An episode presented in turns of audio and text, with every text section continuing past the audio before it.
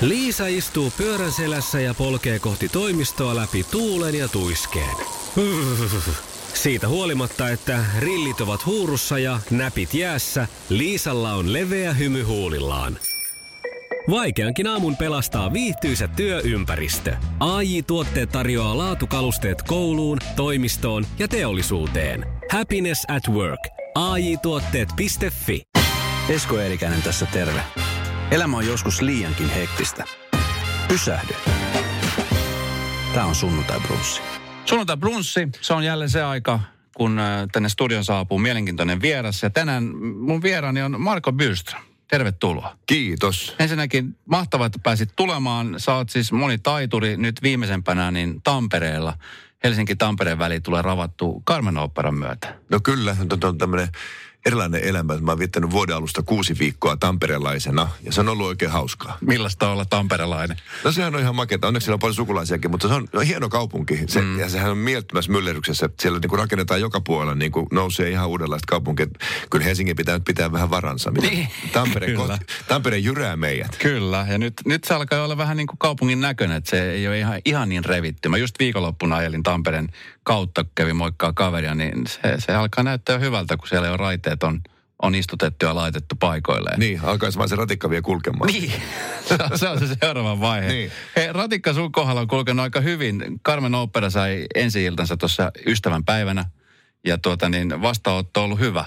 Meininki on ollut kova. Mi- Minkälainen fiilis sulla on? Tämä on iso produktio. Carmen Opera. Se on niin kuin maailman yksi kuuluisimpia. No niin, se on varmaan maailman ehkä kuuluisin, tai ainakin suosituin opera, sataan katsojia. Ja tota, se on ollut mielenkiintoinen projekti. Kaksi vuotta mä oon sitä puurtanut. Sitten se on niin hämmentävää, kun opera tehdään just sillä tavalla, että siinä on hirveästi ihmisiä. Meilläkin on siis 70 henkeä kuorossa ja 35 henkeä lapsikuorossa. Sitten on kaikki solistit ja koko iso 70 hengen bändi.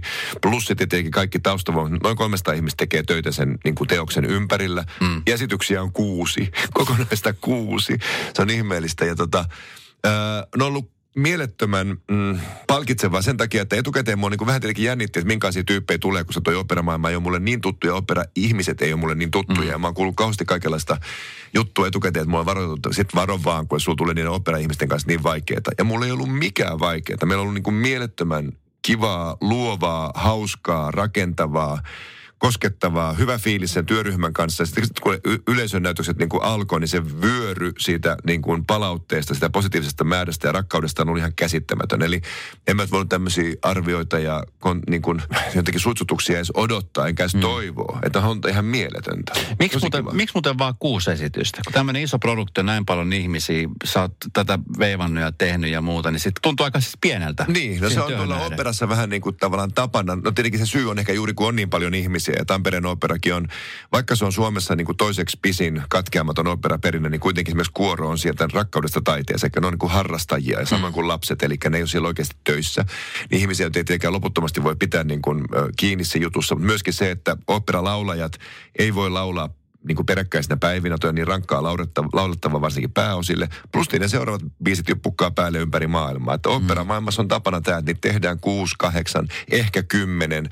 Ja sitten tota, jossakin suuristaloissahan ne palaa sitten muutaman vuoden kuluttua. Mutta Tampereen opera taas tekee aina uuden joka vuosi. Eli tämä on nyt nämä meidän kuusi versio. Onneksi Yle striimasi esityksen ja onneksi ne tekee vielä sitten semmoisen editoidun version, sitten tuossa pääsiäisen paikkeilla teemalta pääsee näkemään tämän ja sitten se jää sinne areenaan. että Koko maailma voi katsoa. Tämä on myöskin hämmentävä, että yhtäkkiä, vaikka mä oon niin monta juttua tehnyt, musikaalia ja muuta, nyt yhtäkkiä on koko maailma yleisönä, niin Ne. tämä on ihan erilaista. Niin kyllä.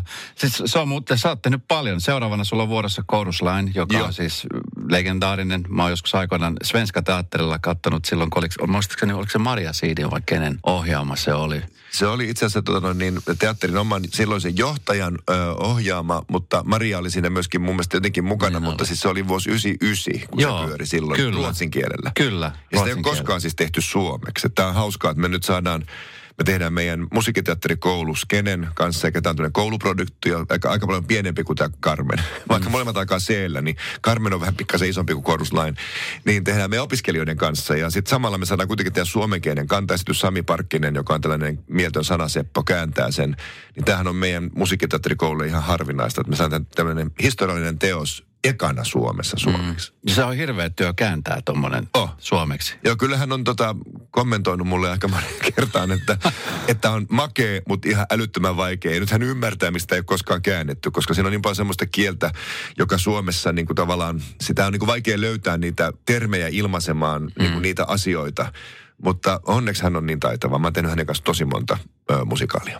Hei tota, sä uskallat hypätä kyllä niin kuin, niin kuin produktion kuin produktion ihan niin kuin pelkäämättä. Tuleeko sulla missään vaiheessa semmoinen, että uskaltaako näitä juttuja? Tai onko joutunut esimerkiksi kieltäytyy jostain siitä syystä, että ei uskalla ottaa riskiä, pelkää sitä? Ei, ei, pelko ei kuulu niin kuin mun sellaiseen jotenkin, en mä, en mä kauheasti pelkää asioita.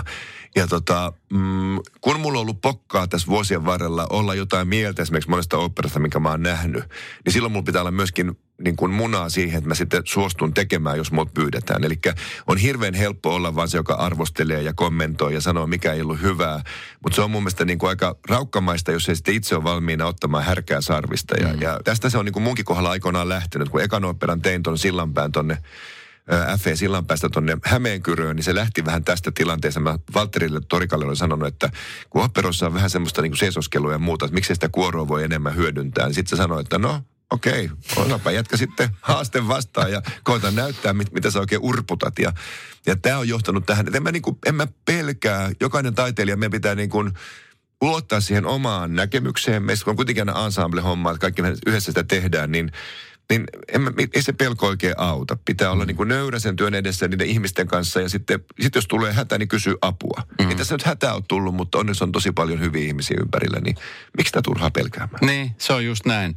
Tota niin, no tuossa vähän aikaa sitten oli, tästä nyt ei ole pitkä aika, kun oli, oli uutisissa siitä, että, että kun on jotkut musikaalit tehnyt tappiota, mitkä joutunut itse maksamaan ja tällaisia asioita, niin eikö se ole se kumminkin se riski, mikä pitää ottaa aina? Et Ikinähän ei tiedä. Muutenhan tätä kaikki tekisi, jos tästä tulisi vaan rahaa ovista ja ikkunoista. No kyllä, kyllä joo. Ja ne omat tuotannot on niin kuin Suomessa hirveän haastava sen takia, että Suomessa kuitenkin kaikki varmaan tietää ja toivottavasti tietää sen, että teatteri, opera, on hyvin vahvasti subventoitua, eli siis yhteiskunta tukee, mikä on hienoa. Eli sen tulee paljon tämmöistä tukirahaa ja, ja mahdollistamista niin kuin ulkopuolelta. Ja tämän takia niin kuin tämmöisen ihan yksityisen jutun tekeminen Suomessa on lähes mahdotonta. Ja sen, sen mä oon nyt oppinut sen läksyn, että mä lähden niin kuin enää omin rahoin tekemään, koska en mä pysty niitä suuria koneistoja niin kuin voittamaan millään tavalla. Mutta sitten on tietenkin ihana, kun pääsee mukaan semmoisen, semmoisten tekijöiden kanssa, joilla on ne tuet jollakin tavalla olemassa. Et onhan se riski, Ö, taloudellisesti, niin kun jos sitä yksi lähtee tekemään, sitten noille yhteiskunnallisille toimijoille ne riskit on tietenkin ehkä vähän erilaisia, mm. mutta sitten taiteinen riskihän se on aina. Ja sitten me ollaan aina niin hyviä kuin meidän viimeinen tehty duuni. Mm, eli kyllä. eli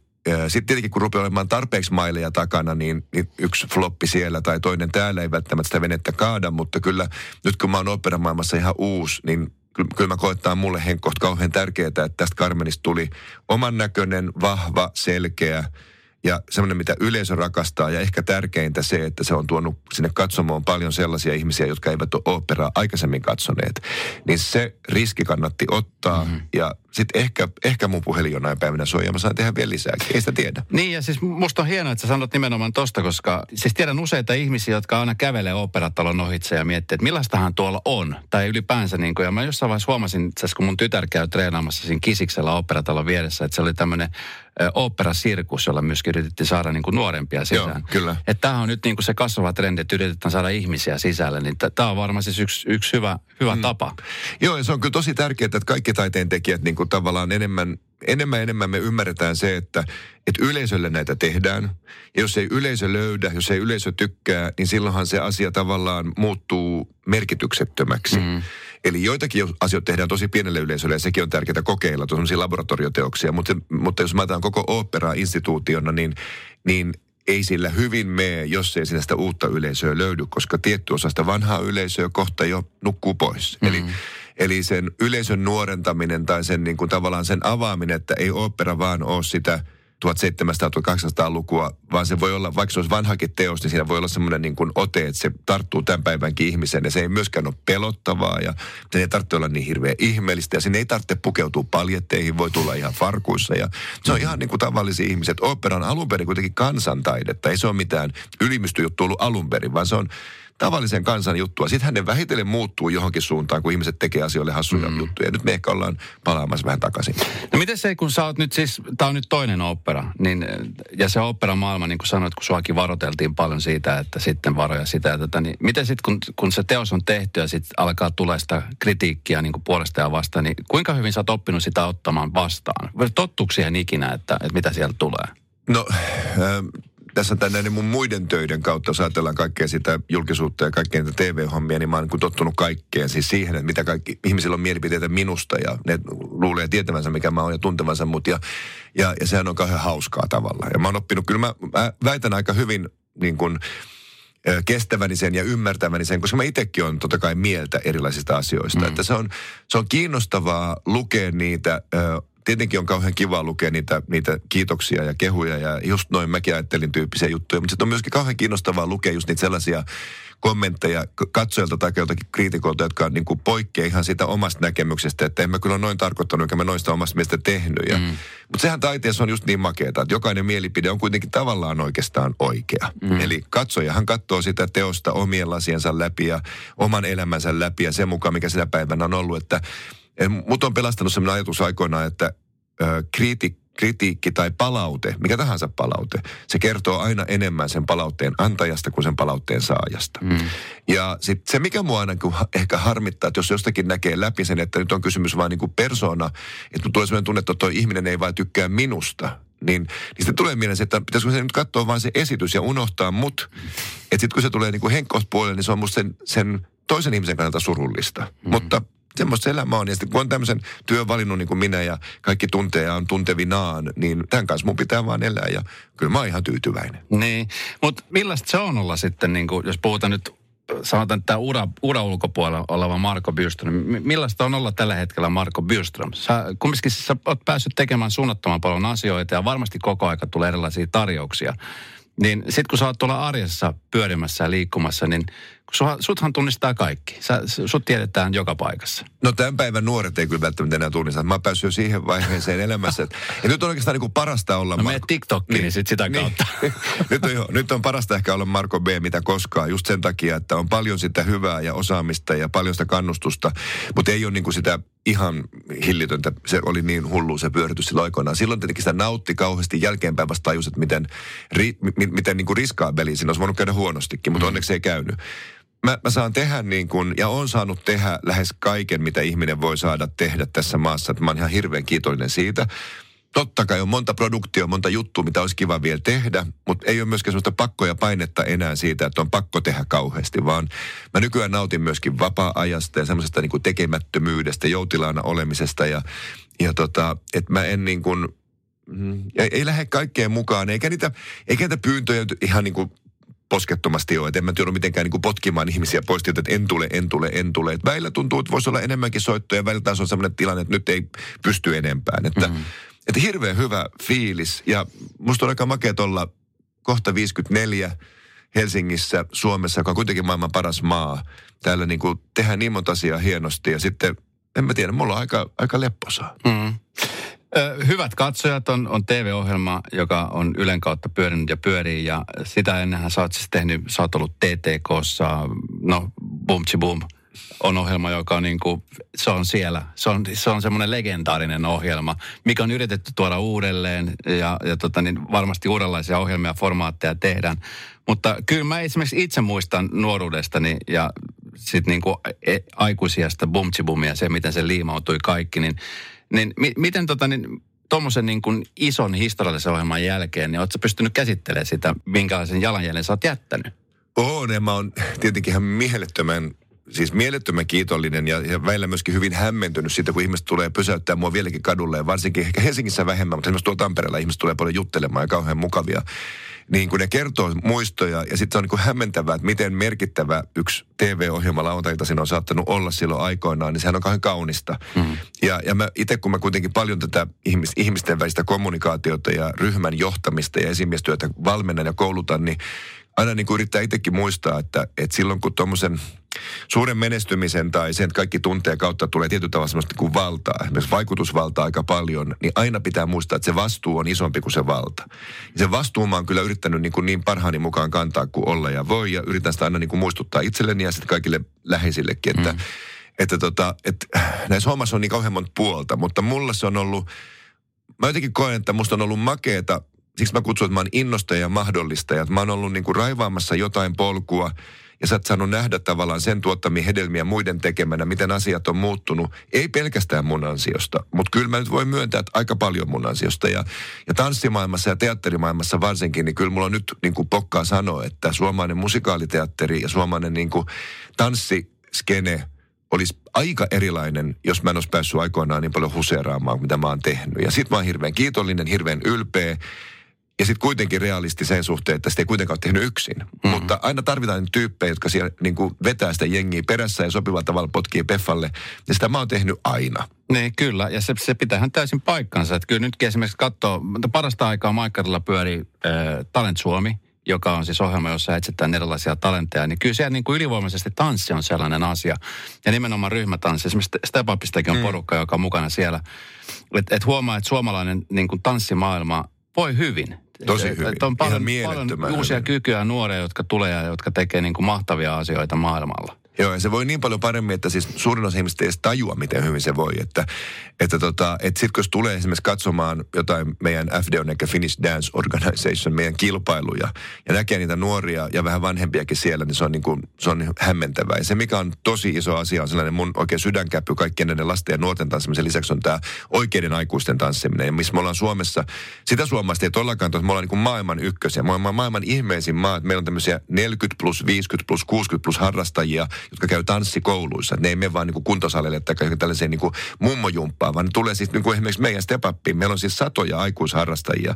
Ja kun tuolla maailmalla käydään sitten vähän esiintymässä ja kilpailemassa, niin jengi on ihan puulla päähän lyöty, eikä ne voi uskoa, että oikeasti aikuiset menee tanssikouluun. Ja mm. nyt kaikkien tutkimusten mukaan, niin monta tutkimusta, niin tanssi on kuitenkin kaikista parasta, fiksuinta ja hienointa niin aivoille kuin kehitykselle ja ennen kaikkea esimerkiksi niin kuin nuorille ihmisille sen keskittymisen takia, koska tämän päivän maailmassa niin meistä harva keskittyy puolta tuntia yhteen asiaan, vaan mm. kännykkä soi ja pädi piippaa ja joku muu vastaava. Mutta tanssitunnilla jummi jammi, kenenkään kännykkä ei soi ja kukaan ei mene tietsikalle välillä, ne. Vaan kaikki on sen tunnin tai 90 minuuttia keskittyneen siihen yhteen asiaan.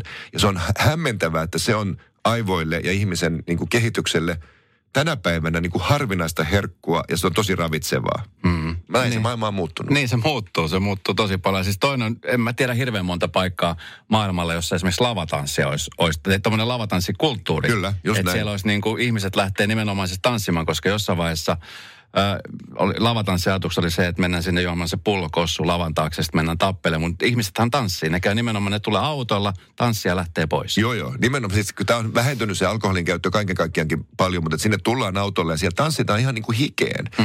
Ja se ei ole sitä myöskään enää semmoista, se sosiaalinen puoli ei ole välttämättä sellaista niin kuin parin etsimistä. Että jollakin totta kai se on sekin, ja jos tanssista löytyy elämänkumppani, niin se on hienoa. Mutta aika monelle se on ihan oikeasti fyysinen harrastus ja samalla se, että saa olla jonkun ihmisen kanssa lähellä ilman, että siihen liittyy sit sen kummempaa mitä, vaan se on semmoista niinku turvallista, hyvää yhdessäoloa. Ja hyvä musa, niin eihän nyt ole mitään parempaa tietä ihmisen sieluun kuin se. Mm-hmm.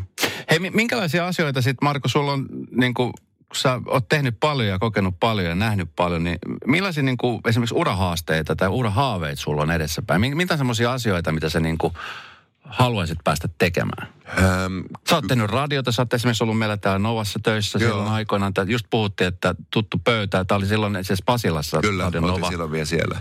Joo, siis mä oon saanut tehdä niin paljon, että meillä melkein hävettää, miten paljon on tehnyt. niin semmoisia niin haaveita, kyllä se päällimmäisin haave on se, että pystyisi mahdollisimman pitkään niin kuin jatkamaan näitä töitä. Ja sitten sen oman ikääntymisen ja kokemuksen myötä niin kuin nehän muuttuu koko aika, että ei se kuitenkaan pysy ihan samana, vaan se vähän elää. Ei ole mitään semmoisia suuria ikään kuin mullistuksia. Ehkä just tämä tällainen suomalaisen tanssin ja teatterin osaaminen, että sitä saisi viedä vähän niin kuin muuallekin maailmaan, tai saisi muunkin maailman heräämään siihen, mitä täällä tehdään, niin se olisi ehkä yksi semmoinen asia. Ja sitten tietenkin se, että kun, tässä on, sit kun tähän ikään tulee, niin sitten elämässä ja ympärillä tapahtuu myös paljon niitä semmoisia surullisia asioita, kun ihmisten terveys pettää ja niitä joutuu hyvästelemään, niin ihan vaan se, että voi oikeasti jatkaa ja olla, on jo iso asia. Nuori ihminen tämmöistä miettii, eikä tarvitsekaan miettiä, mm. mutta sitten jossain vaiheessa elämää se rupeaa tulemaan niin kuin aika tärkeässä, koska on liian monia hautajaisia jo tullut vietettyä ja muut vastaavaa, että että sitten ne asiat, mitkä on haaveita, ne on yhtäkkiä niitä hirveän tavallisia arjen juttuja. Mm. Että et kun ne säilyisi. Niin, ja siis mä allekirjoitan ton täysin. Että jotenkin nyt varsinkin viime aikoina on ollut, tai sanotaan, että viimeiset neljä, viisi vuotta itselle myöskin tullut se, että nauttii tavallaan ihan ihan pienistäkin asioista, mm. koska sitten koskaan ei tiedä. Ja nykyään kun kuulee niin paljon, että joku aina sairastuu tai tulee jotain tällaista, niin aina sitten itsekin alkaa miettiä ehkä asiat eri lailla. Tota niin, no siis tässä on tapahtunut paljon ja varmasti tulee tapahtumaan vielä entistä enemmän, niin, niin tota, sitten kun sä heittänyt vapaalle ja sä et tee yhtään mitään, niin mitä se Marko silloin on? No sit mä just en tee, mä en tee yhtään, yhtään mitään. mitään. Eli Mä katson kyllä siis, mulla on Netflixissä ja HBOlla ties miten monta sarjaa katsomatta, mistä kaikki kertoo, että nämä on niin hyviä, nämä on niin hyviä. Niin sit mun niin lempparihomma on se. Mm. Tai sitten tota, kesällä tietenkin me ollaan tuolla meidän saaressa. Että sitten Pellinki kutsuu ja meri. Että sitten se semmoinen rauha ja se sellainen, että ei ole mitään aikataulua. Niin se on ihan täydellistä. Mä oon hirveän hyvä siinä. Sitten tota, kyllä se Lontoon ja New York, niin kun, sit mä en pääse niin kun siitä teatterista ja tanssista eroon, enkä halua päästä. Että sehän on mulle harrastus, se on mulle elämäntapa, että mm-hmm. mä en mm. koe sitä edes työksi. Niin sitten aina kun on mahdollisuus, että jos on niin kuin tarpeeksi rahaa tilillä ja, ja tyhjää almanakassa, niin se on niin kuin lento New Yorkiin tai lento Lontooseen. Niin sitten mä istun teatterissa. Että vaikka se tuntuu muista varmaan ihan pöljältä, niin mä voin olla kuudes päivä nähdä kahdeksan esitystä ja mä oon ihan onneni kukkuloilla. Että se on niin kuin hyvä ruoka, hyvä teatteri, niin siinähän se on. Niin, ja siis kun monethan tekee niin, että lähtee just esimerkiksi ne Jenkeihin katsomaan NHL-matseja niin, tai NBA-otteluita, niin. niin, niin samalla lailla niin kuin toi kulttuurin katto. Mikä on viimeisin esitys, mikä sä oot maailmalla nyt käynyt katsomassa? No mä olin tota, äh, ennen joulua just tämmöisen kuuden päivän reissun New Yorkissa, missä mä näin niin useammankin musikaalin. Ja sitten sieltä niin kuin kaksi semmoista showta, jotka Hades Town on sellainen sut uusi musikaali, joka kolahti muhun niin kuin tosi isosti. Mä sitä musiikkia tosi paljon etukäteen kuunnellut ja sitten se oli niin kuin vielä parempi kuin mä odotin, että se oli ihan täydellisen hieno teos. Voitti viime vuonna kaikki maiset palkinnot ja muuta vastaavaa. Sitten siellä pyörii sellainen Brooklynissa sellainen aivan mieletön kuin Company XIV, joka on burleski show. Tämä kuulostaa hurjalta, mutta se on sellainen niin kuin se on, se on rohkea ja se on raju, mutta se ei ole räävitön eikä se ole törkeä, vaan se on mielettömän nerokas, kekseliäs, huikeita tanssijoita, naisia, miehiä.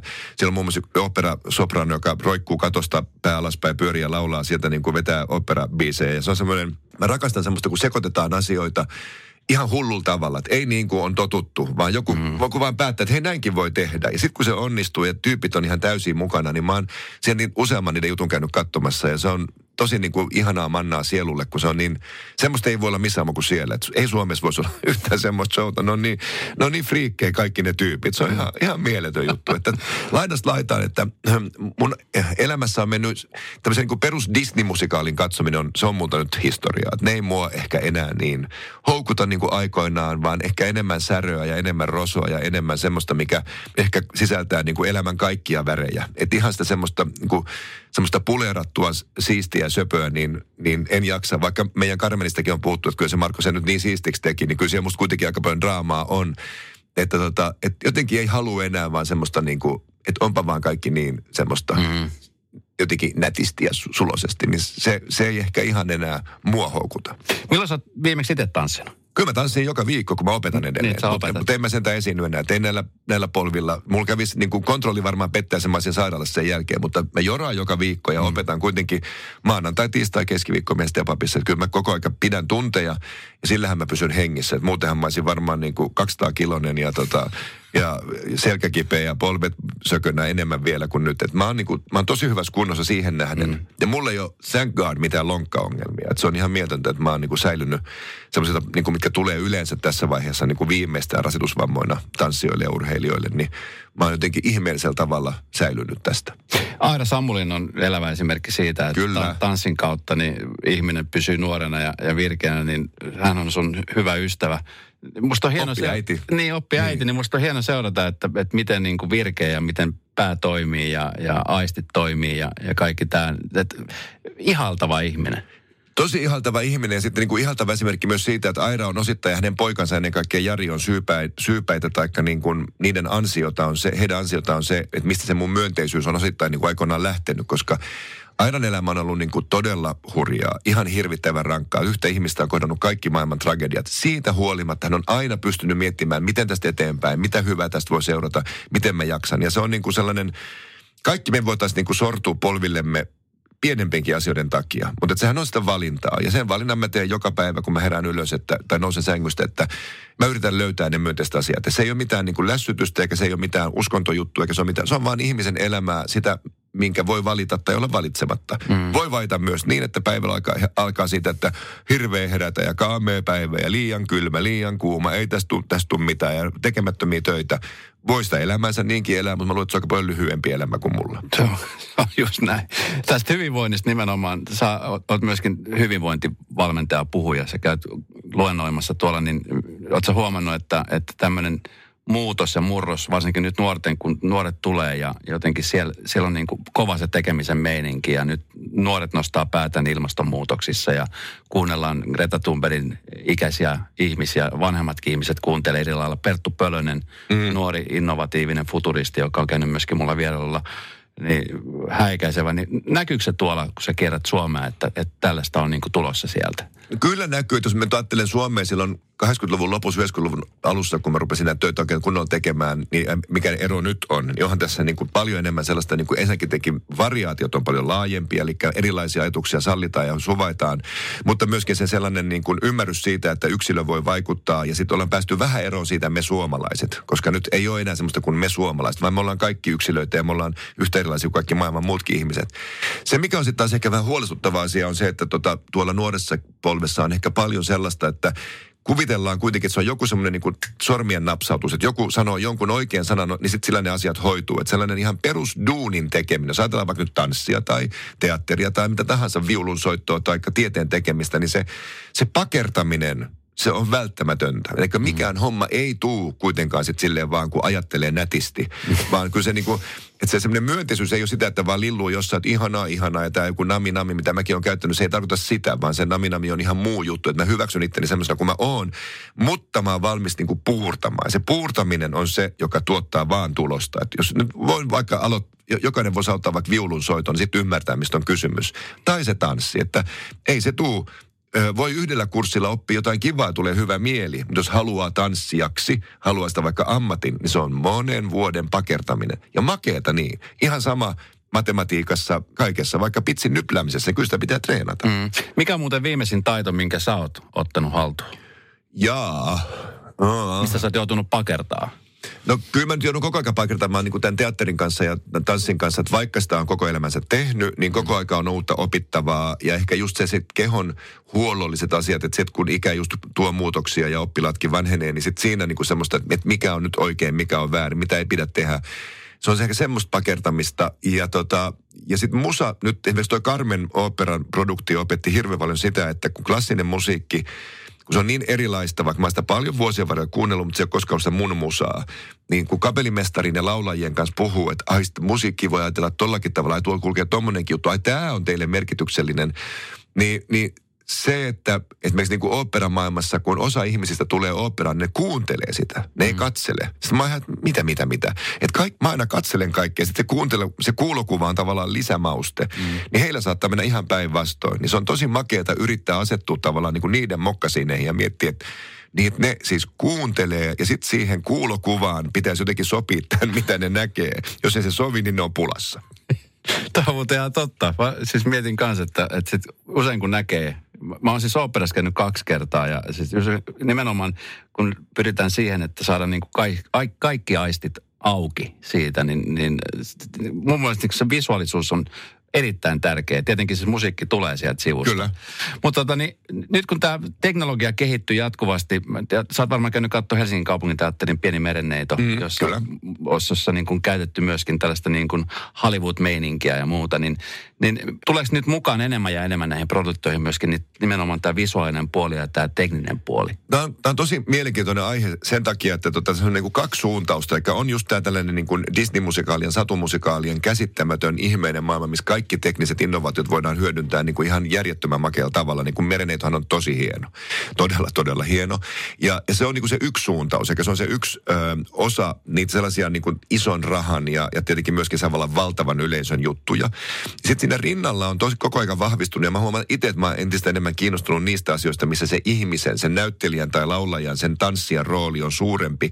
Ja se kaikki ympärillä olevat asiat, ne voi olla hyvinkin teknisiä, mutta se tekniikka ei niin kuin pusketa siihen niin kuin samalla tavalla näkyville. Esimerkiksi mm. Hamilton on viimeisten vuosien menestyneen musikaali ja ihailuin ja palkituin ja ihminen läpiräpätty teos ö, Jenkeissä ja se, se on ihan mielettömän hieno. Se on tehty tosi hienolla tekniikalla, mutta se mikään tekniikka ei puske päälle sieltä. Eli, mm. eli se ei mene välttämättä niin, kuin niin, että se kaikki olisi koko ajan sitä runsasta, koska ihmiset kyllästyy siihen, vaan nämä niin kuin, se, se diversiteettien sietäminen ja haluaminen ja semmoisten niin kuin erilaisten juttujen niin kuin, yhtä aikaa ilmassa oleminen on tosi makeeta. Eli, mm. eli sieltä löytyy niin kuin niitä sellaisia teoksia, missä on kaikkia semmoisia, missä ei juuri mitään.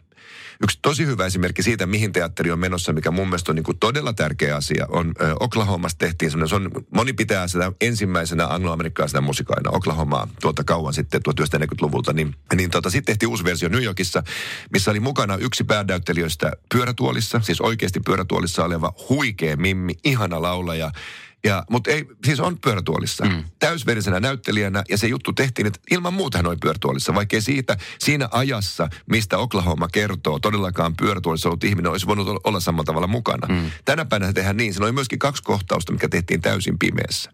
Eli me kaikki katsojat oltiin vähän niin kuin sok, sokon asemassa. Eli jotenkin se, että, että teatteri tuo niin kuin meidän eteen koko sen maailman niin kuin monimuotoisuuden, niin se on lisääntynyt. Joillekin se on sitä tekniikkaa, näitä kaikkia videohärpäkkeitä ja nousee, laskee, lentää, pyörii, räjähtää ja näin. Mutta osittain se on myöskin tällaisia, että, että kaikkia niitä kadulla kulkijoita, kaikenlaisia ihmisiä, niin ne pääsee sinne näyttämölle, jotka on kuitenkin taitavia. Eihän se haittaa, mm. jos mä, vaikka mä olisin niin kuin Downin syndroomainen, että mä en voisi esiintyä. Mm. Tietenkin voi. Ja, ja voi olla hurjan taitava. Moni autisti on tosi tosi taitava jossain. Ja siitä huolimatta voi esiintyä. Tämä on mun mielestä semmoinen mielettömän kaunis asia, että ei tarvitse olla enää vain yhdenlainen, yhden kokoinen, tietty laihuus tai tietty lihaksikkuus tai muuta, vaan voi olla niin kuin ihan kaikkea mahdollista. Ja sulle löytyy se paikka. Mm, tämä on hienosti sanottu. Hei tota, Carmen pyörii kuusi näytöstä ja mitä sitten sen jälkeen? Mitä muuta on tulossa? Mitä se koudusline? No kouduslinein auditionit eikä koetanssit ja koelaulut ja koenäyt, eikä pääsykokeet on 7.3. Sitten kevät menee lähinnä niin kuin sen esivalmisteluissa ja sitten on vähän suunnitelmia, mistä ei voi vielä puhua, mutta tulee sitten myöhemmin.